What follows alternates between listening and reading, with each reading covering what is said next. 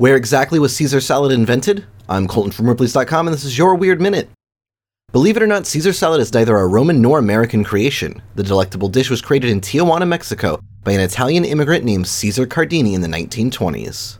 Cardini's restaurant just south of the US border was very popular during Prohibition. One day he put together some finger food in a pinch after running low on food, and the Caesar salad was born. During a particularly busy weekend in 1924, Cardini reportedly grabbed whatever ingredients he could find in the kitchen to whip up a dish for his guests.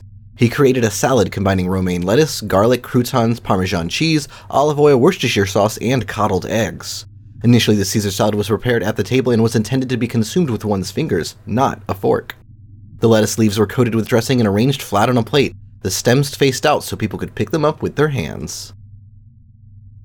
His brother would go on to add anchovies. Up and coming chefs like Julia Childs ended up visiting Cardini's restaurant, and the flavorful nuke salad swept the world, becoming the icon it is today. For more strange stories, head to Ripley's.com, rate the Weird Minute if you haven't already, and tune in tomorrow for another Minute of Odd.